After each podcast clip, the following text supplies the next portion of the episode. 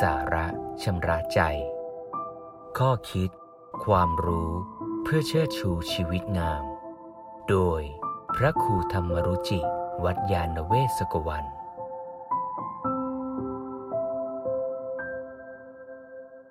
พอเราขาดทุน เพราะเรากลัวขาดทุน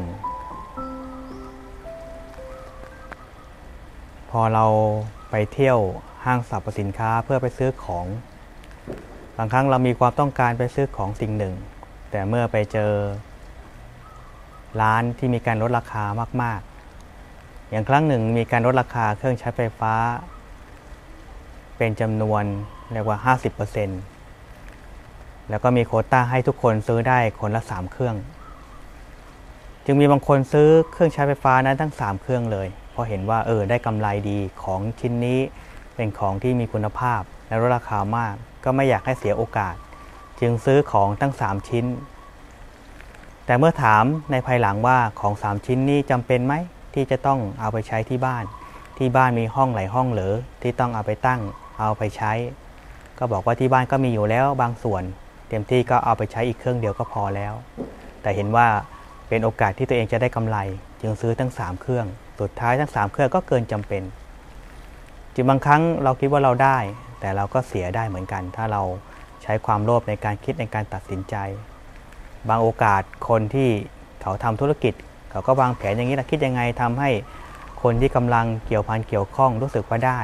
คนก็พร้อมจะจ่าย พร้อมจะซื้อ หรือบางครั้งในการดำเนินชีวิต บางครั้งเราเลือก หรือต้องตัดสินใจเรื่องราวใหญ่ ๆ บางอย่าง เพราะเราคิดว่าถ้าเราไม่เลือกเราจะเสีย ถ้าเราไม่เลือกแต่งงานกับคนนี้ คนนี้จะมีคนอื่นแย่งไป ก็รีบแต่งงาน หวังว่าจะครอบครองเป็นเจ้าของ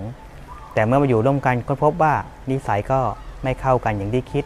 ความคิดความอ่านก็ต่างกัน อยู่กันแล้วก็ไม่มีความสุขอย่างที่ตัวเองต้องการ แต่จะเลิกลากันหรือหย่าร้างก็ลำบาก เพราะแต่งงานไปแล้ว จึงบอกว่าบางครั้งคนเรานี่เสียหายในการใช้ชีวิต เพราะเรารีบ หรือเรากลัวสูญเสีย สุดท้ายเราก็เลยเสีย เพราะเรากลัวสูญเสียนั่นเอง อย่างที่กล่าวเบื้องต้นบางทีเราขาดทุนเนี่ยเพราะเรากลัวขาดทุน สุดท้ายเราก็เลยเสียเงินที่ไม่ควรเสียก็มีอยู่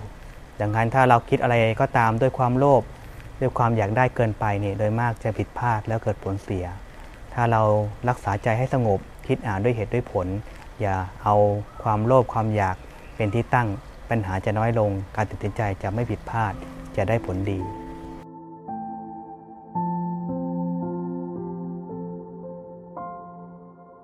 ติดตาม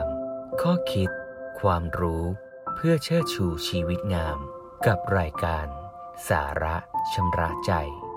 โดยพระครูธรรมรุจิ วัดยาณเวศกวัน